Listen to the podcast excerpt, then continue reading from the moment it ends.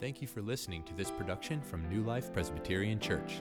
If you'd like to find out more, visit newlifepca.org. Okay, the rest of you, please open your Bibles to the book of Exodus. We are going to be in Exodus chapter 3 today.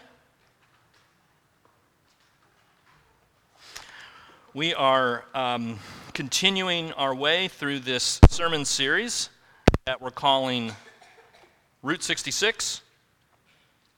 And uh, what I'm attempting to do is to move through the entire Bible one book at a time, starting in Genesis and moving through Revelation, um, preaching one sermon per Bible book. And we started with Genesis. We spent a little extra time in Genesis because Genesis is just so foundational so um, we had three sermons on Genesis about the creation of the universe, about the beginning of sin, and about the beginning of the nation of Israel. That's what we looked at last week. And so now we're finally moving away from um, the Genesis station and moving on to the next station, which is Exodus. And from here on out, I promise I'm going to do the best I can to keep this uh, one sermon per Bible book. And yeah, we're going to seek to go through uh, the entire Bible through uh, Revelation. So, this second book of the Bible is called Exodus, and it's a very appropriately named book because it is about exactly that the Exodus. That is, the uh, way God freed or delivered Israel from slavery to Egypt. And so, what I'm going to try to do as we continue to go through here is just give you a little background information on, on each book. And so the book of Exodus, we believe, was written by Moses, and we'll learn more about Moses here shortly. Written about 1406, 1446 BC, so that's before the time of Christ. So, uh, what's, you know, 3,500 years ago. Um, some significant events in the book of um, Exodus the birth of Moses, crossing of the Red Sea, the plagues on uh, the nation of Egypt, the giving of the Ten Commandments, building of the tabernacle, golden calf. And um, is that me doing that sound? They keep telling me. Um, and the theme of the book, slavery or freedom. So that's what we're going to be talking about today. That's what we're going to be focusing on is this theme of freedom. I don't know if that's going to do it or not. Nope, it's not going to do it. Just don't touch it. Dan says, just leave it alone and it'll be okay. Okay. I'll try not to touch it. So, um, the great theologian Bob Marley uh, once said this Better to die fighting for freedom than to be a prisoner all of your life.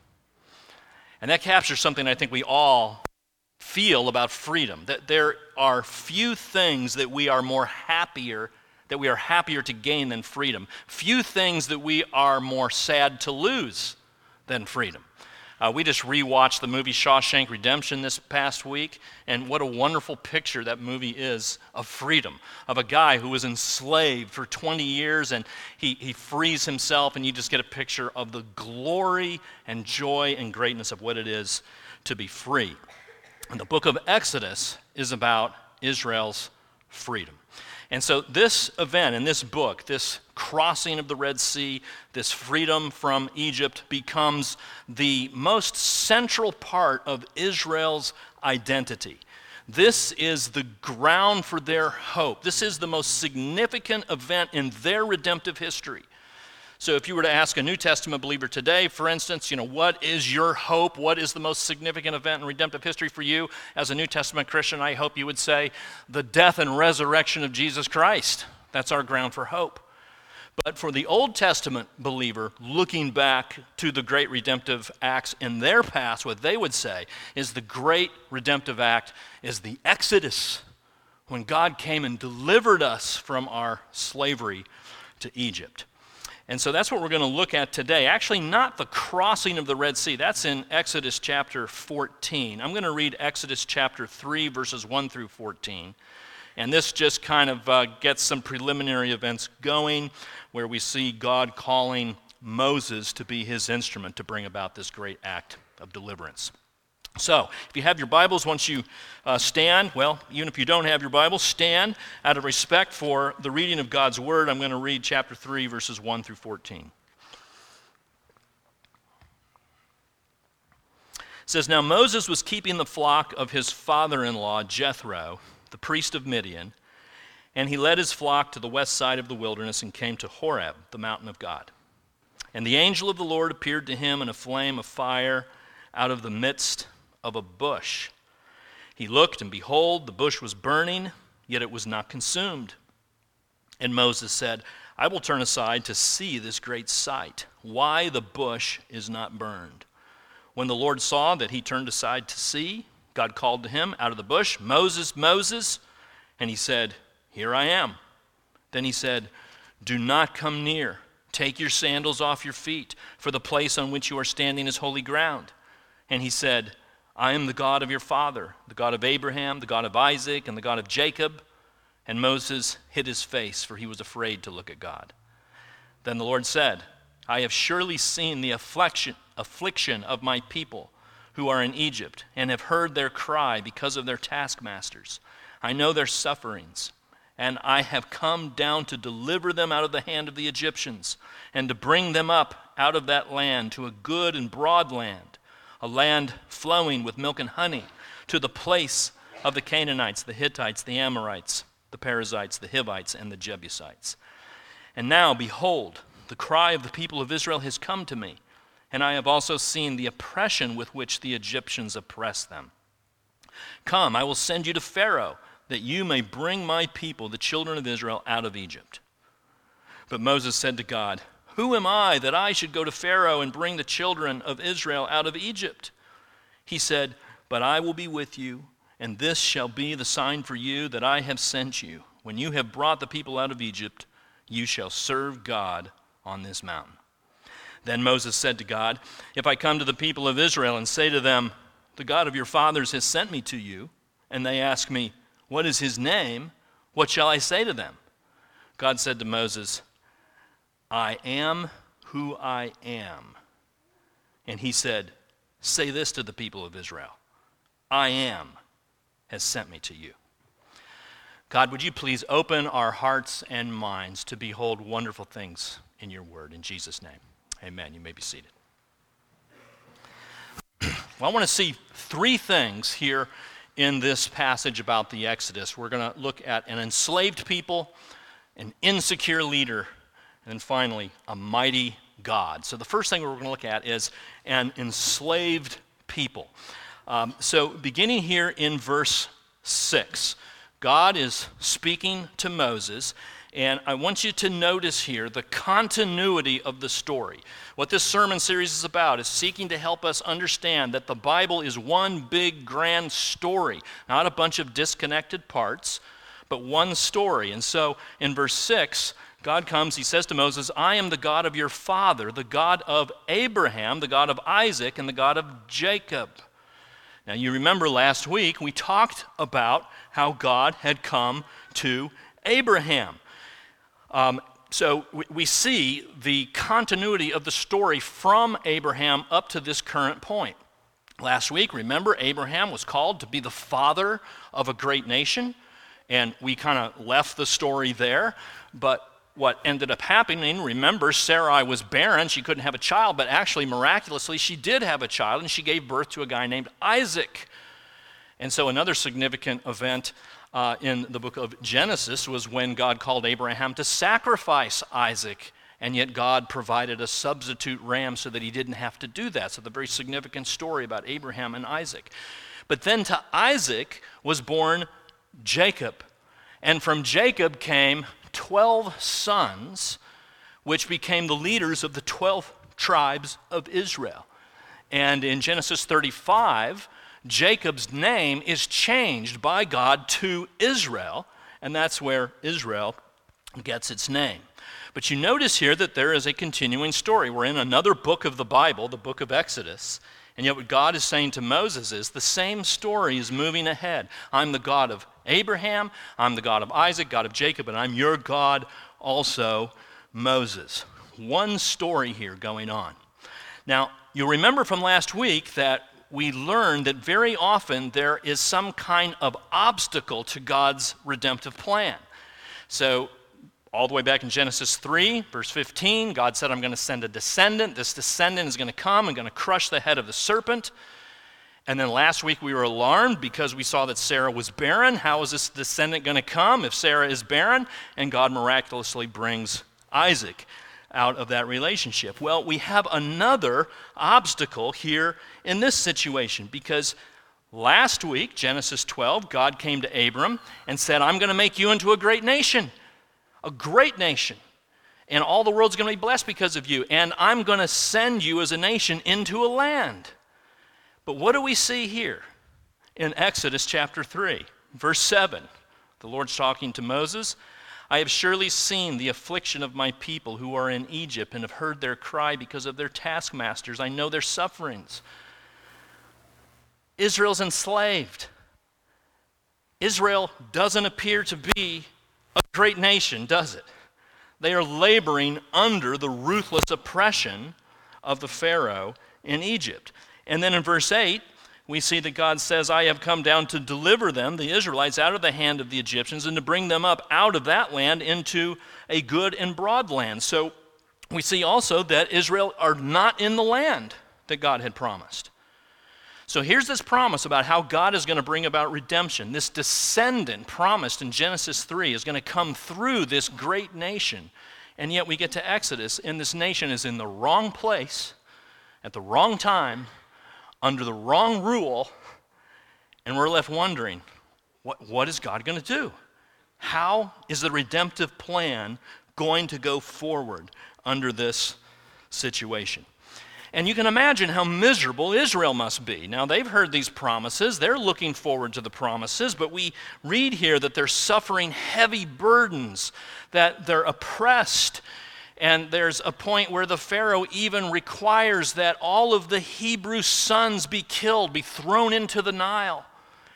And you can just imagine that the people of Israel must be thinking, has God forgotten about us? What about all those promises that we've been relying on, the promises to Abraham, Isaac, and Jacob? It sure doesn't look like God's being very faithful to what he said he would do. Has God forgotten? And the answer is no. He's not forgotten. If you go look at the very end of chapter 2, verse 24, it says, God heard the groaning of his people. And what did he do? He remembered his covenant with Abraham and with Isaac and with Jacob. He remembered that he made a promise. And this is what we're going to see is absolutely central to this whole biblical story. It's God making promises and God fulfilling those promises over and over again. A covenant is basically a promise. And we didn't get to cover too much of that so far, but he made a covenant with Abraham, a covenant with Noah. He's making promises to his people about the redemption that he's going to accomplish. We have one God making one promise for one plan of salvation to one people. And it's all for the purpose of the redemption that he promised all the way back in Genesis 3.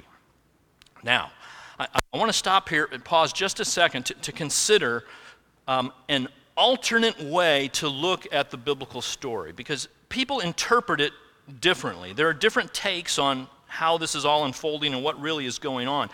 And when you consider the, the, the, the enslavement of Israel, that there are some who, from that fact, build an entire theology and this theology is called liberation theology. Now, a, a, lot of you maybe have not heard about this. This is talked about in academic circles a, a little more. But um, maybe you've heard people talk about the Bible in, in this way. Li- liberation theology would say this about the Bible story it would say that the main issue in the Bible is the poverty, the oppression, and the exploitation that we see taking place, where strong governments and people enslave, abuse, and oppress weaker people. And that really what the Bible is about is freeing people from slavery and freeing people from oppression and bringing them out of their poverty. And they would point to Genesis 3 and they would say, look, I mean, this is a monumental event in the Bible where God is freeing Israel. They're slaves and God has delivered them. And so, really, what Christianity is about primarily is working to relieve people from poverty and oppression. And so, a guy named Sam Storms describes it this way, describing liberation theology. It sees it as poverty is pervasive, oppression is systemic, hence, redemption must be more than forgiveness of individual souls, it must transform social structures and human existence as well. So, the idea here is that forgiveness of sins is kind of a secondary thing to God's efforts to free the exploited, the oppressed, and the poor. Now, certainly there's truth to liberation theology. And as Christians, indeed, we are called to address and be concerned about issues of poverty and oppression and injustice. But liberation theology tends to turn things upside down a little bit by being more concerned about the vertical responsibility of Christians without thinking too much about the horizontal responsibility to God. It's getting things turned upside down a little too much. It's downplaying too much the central part of the biblical story, which is to show how God has worked to reconcile people to God, to their Creator to eliminate the condemnation that is on us so that we can know Him and relate to Him as our personal Savior and God. If you look at verse 12, look what God says is eventually going to happen. He speaks to Moses and he says, I will be with you, and this shall be a sign for you that I have sent you when you have brought the people out of Egypt. What's the whole purpose of this? It's so that you shall serve God on this mountain. The purpose is worship. That's why God wants to deliver his people, so that they'll worship him. Now, again, Christians ought to be concerned about the poverty and oppression that we see, but we have to be careful that we don't allow those efforts to obscure what is the central thrust of the biblical story. So, really, the significance here of this whole enslavement, Israel being enslaved to Egypt, the significance of this and the way we should read it as New Testament believers is we see that this is a picture of our enslavement to sin apart from Christ. It, it's a picture of how Satan and sin can dominate us. Now, you might say, well, that sure sounds like you're spiritualizing things there, Bob. Well, it, here's why I, I believe that. If you look at John chapter 8, Jesus says this. He's speaking to the Pharisees, and he says, If you abide in my word, excuse me, to the disciples, if you abide in my word, you are truly my disciples, and you will know the truth, and the truth will set you free. He, he is speaking to the Pharisees. The truth will set you free. And then they answer him and they say, We are offspring of Abraham and have never been enslaved to anyone. So, see, they're thinking that Jesus is talking about literal slavery, like Israel was enslaved to Egypt. We, we've never been enslaved to anyone. How is it that you say you will become free? And then Jesus answers and he says, Truly, truly, I say to you, everyone who practices sin is a slave to sin. Jesus is saying the enslavement that I have in mind is slavery to sin. Now, what, what do I mean by, by being enslaved to sin? Well, it goes like this Here, here's the way so many people reason, here's the way people think. I'm tired of religion, I'm tired of tradition, I'm tired of doing what my parents say, I, I'm tired of the Bible and orthodoxy. I feel so repressed. I feel so constrained. I'm going to break out of that and I'm going to exert my freedom. I'm going to do what I want. There's a Miley Cyrus song where she sings, We do what we want, we say what we want, and we love who we want. It's an affirmation of freedom. And, and, this is the way people think I'm enslaved to religion, I've been enslaved to God, so now I'm going to break free and assert my freedom. And you know what happens? Is when you take that attitude, you find you're enslaved to something entirely different. You become enslaved to money. You become enslaved to fear. You become enslaved to sex. You become enslaved to pornography. You become enslaved to the approval of others. You become enslaved to substance abuse. This is the fruit of rebellion against God, throwing Him off and finding yourself enslaved to something else. It's impossible to avoid it, like Bob Dylan saying, right? You got to serve somebody. Somebody's going to be your master. And you throw off God and think that you're free, and you find that you're enslaved to something else. And even in that Miley Cyrus song, she goes on and she sings, We can't stop. You know why you can't stop? Miley? Because you're a slave. You're a slave to sin. And uh, that's what we're to get if we take Jesus' words seriously here. And as we allow the Bible to unfold its meaning, we see in the enslavement of Israel not just the enslavement of Israel, but the enslavement of sinners. And that's the problem that we all deal with, and a problem from which we're all looking for freedom.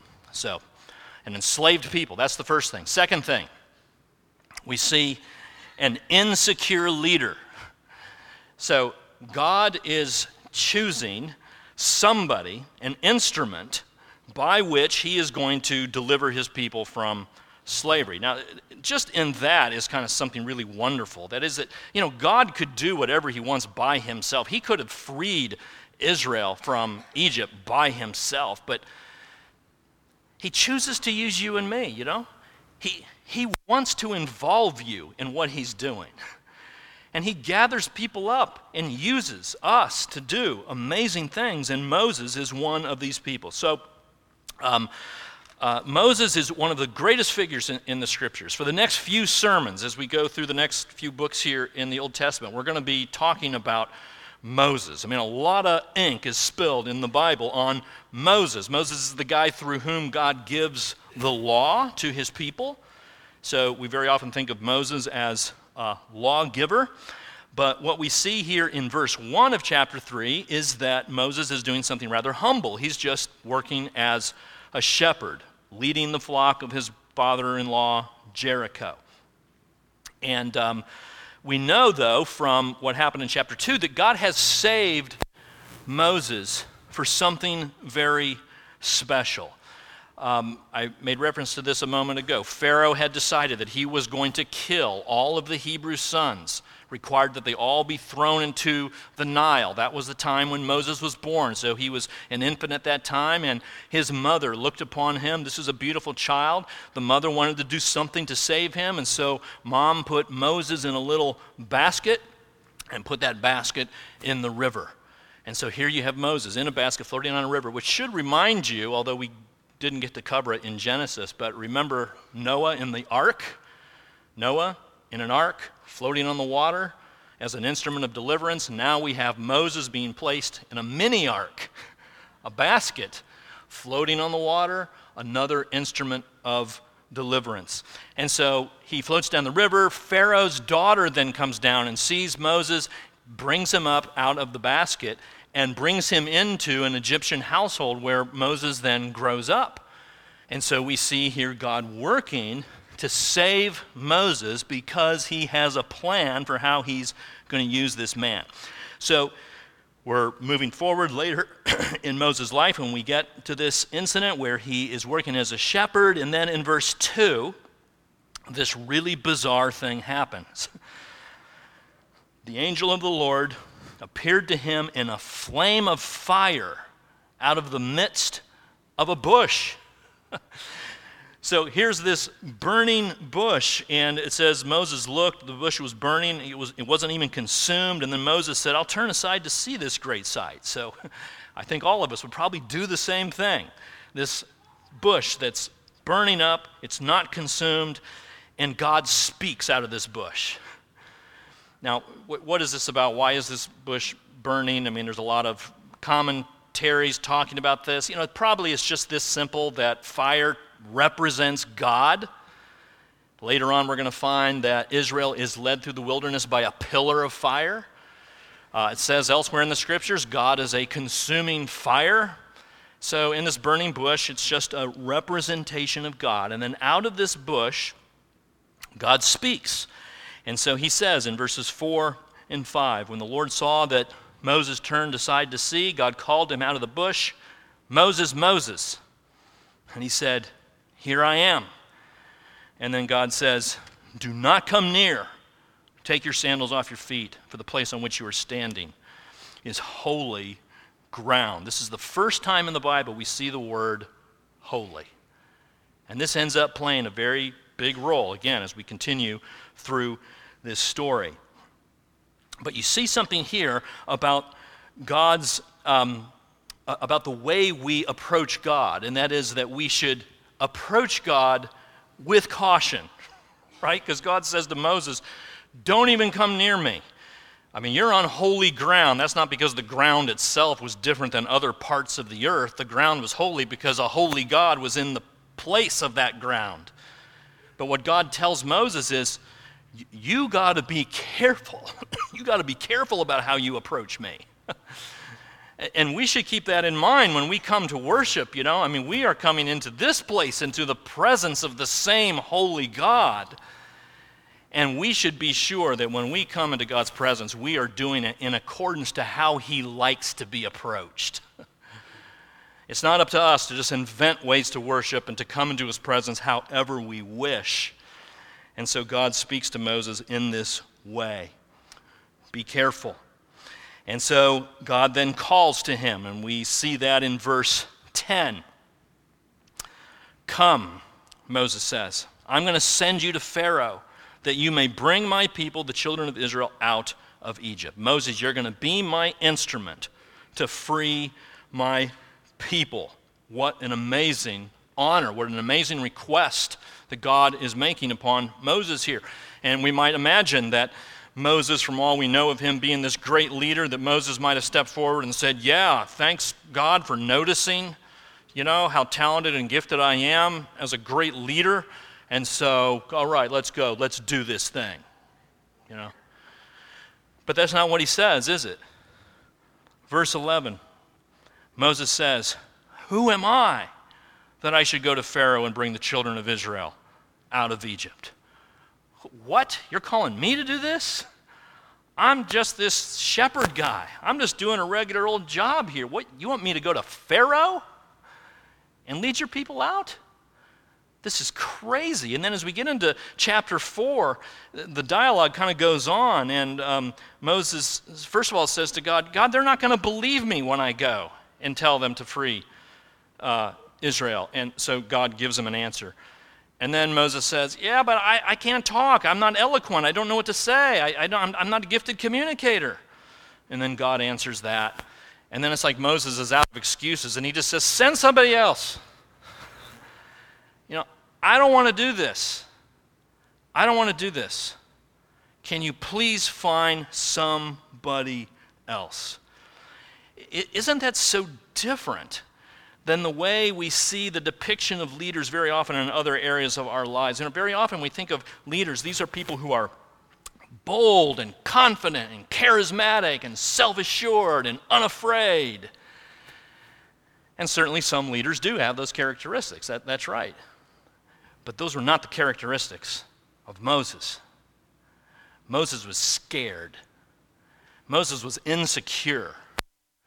Moses lacked confidence. Moses was reluctant. He wanted someone else to do it. But isn't it amazing how God would choose someone so scared and so frightened and so insecure and then use him for such an amazing work? There is something so wonderful about the way God works in this way. One of my favorite books on leadership is called Leading with a Limp. That's what God desires out of his leaders. Leading not out of our strength, but out of our weakness. Because, as the scriptures tell us, this is how God's power is made perfect. It's through our weakness. I, I just want to assure those of you who are leaders, and we have a lot of leaders in this church. We have leaders at Cru, we have leaders in our various universities, we have ministry team leaders and life group leaders, we've got deacons and deacons' assistants and elders. we've got teachers, and I'm guessing very often in your positions of leadership, you think to yourself, God gets somebody else. I can't do this. I'm not skilled enough. I'm not talented enough. I'm not good enough. I don't speak well enough. God, please find somebody else. I just want to encourage you to lead with a limp and to lead through your weakness. To lead not by wearing a crown in front of everybody, but to lead by carrying your cross before the people that you lead. This is the kind of leadership that God delights in. Leading out of weakness, exposing your insecurities, apologizing quickly, always wanting to give glory to others, allowing yourself to decrease so that others can increase. Those are not only the kind of leaders that God likes to use, but they're the kind of leaders that people generally like to follow as well.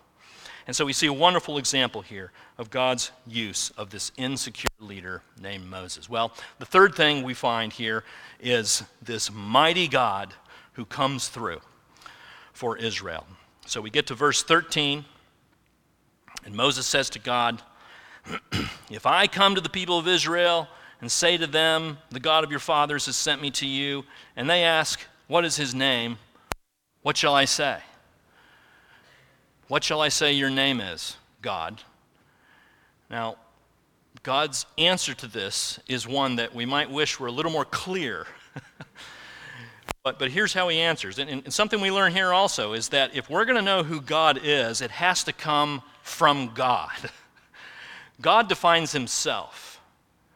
We don't have the right to make up in our own minds who we want God to be who you want God to be has nothing to do with who he actually is. you know, sometimes people say, well, my God would never be like that, or I like to think of God like this. Well, that's totally irrelevant to who God is.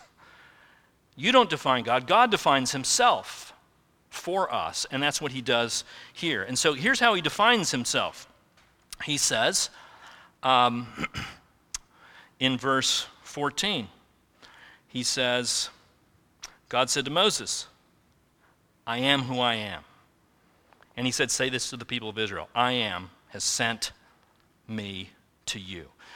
Now, th- this word, I am who I am, it, it comes from uh, a Hebrew word that's spelled like this Y H W H. And so there's no vowels in the Hebrew as it was originally written, but it's often been pronounced Yahweh.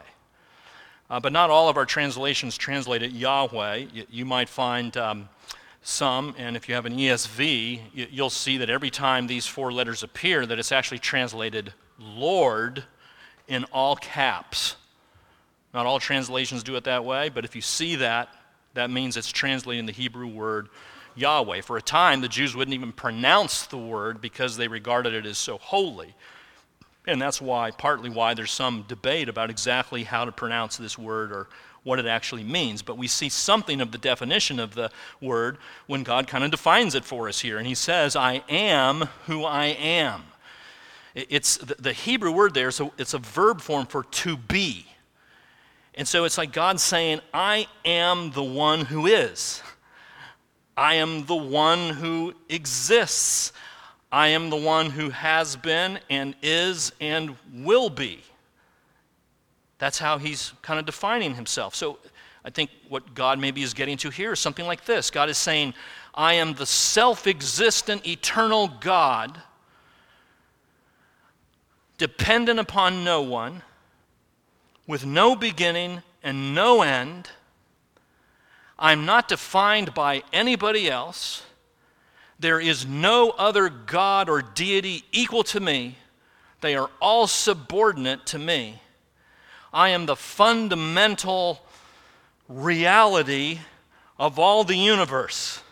I am who I am. But because God here is speaking to Moses, and because Moses is a little bit frightened here, Michael Williams tells it like this, and, and, and, he kind of personalizes it. And Yahweh is known as the personal name for God. So he says it like this Here's what God is saying I am the one who keeps promises. I am the one who is always faithful. I am the one who is there for my people. I am the one who is here for you. I am the one who acts on your behalf. That's what God is saying to Moses. I know, Moses, I've called you to do an amazing thing, but I want you to know I'm here for you. I am with you all the way. And you watch, Moses. You watch what I do through your weakness. And so, what happens? Well, Moses moves forward. He leads the people of Israel, and um, they flee from Egypt. And we see that Pharaoh kind of changes his mind. He sends his armies back after Israel. Israel's running, and they get to the Red Sea and the, mighty waters. They don't have any boats. What are they going to do? The Red Sea's ahead of them. They look back. Pharaoh's armies are behind them, and they're stuck. And here we are again. God's people stuck. Another insurmountable obstacle, right? Here's where the story ends. It's all done, except a mighty God shows up, fulfilling what he said as he declared what his name was. He parts the waters of the Red Sea and Israel's armies run through on dry ground, it says. And they get all the way across, and Pharaoh's armies comes in, and the waters come back upon God's enemies, killing them, destroying them, and Israel is free. And it all happens through not only just this mighty God, but through this weak, insecure leader. Now, that's not the end of the story. I mean, that's a great story. And if the story ended there, we'd probably be pretty thrilled. But you know what? It gets even better because here's what happens. Centuries later, another Israelite comes onto the scene. And his name is Jesus. And Jesus in John chapter 8 is having a discussion with the Pharisees. And he says to the Pharisees, he says, You know what? Abraham rejoiced to see my day. Now, Abraham had lived centuries earlier. And so the Pharisees are going like, "What? What are you talking about?" And the Pharisees say, "You're not even 50 years old. What are you talking about? Abraham rejoiced to see you." And then Jesus looks him in the eye and says, "Before Abraham was born, I am. I am." Wow. Man, if you know anything about Exodus 3, I mean, that takes your breath away. Jesus Christ taking to himself the name that the God of the Old Testament used to describe himself. I am who I am. And Jesus says, I am who I am. And what he means is that I am God in the flesh. And just as God came down from heaven to save the people of Israel, so has he come down from heaven again in Jesus to save you, to rescue you, to deliver you from your enslavement to sin, from your enslavement to the devil, from your fear of death, from the grave itself. Jesus has come for you. He alone can rescue, friends. He can rescue people from a pursuing Egyptian army, but even more amazing than that, he can rescue you from yourself and from the condemnation of God if you will repent and place your faith in him. He alone can rescue, and if the Son sets you free, friends, you will be free indeed. Father, we thank you for the freedom we have in the gospel.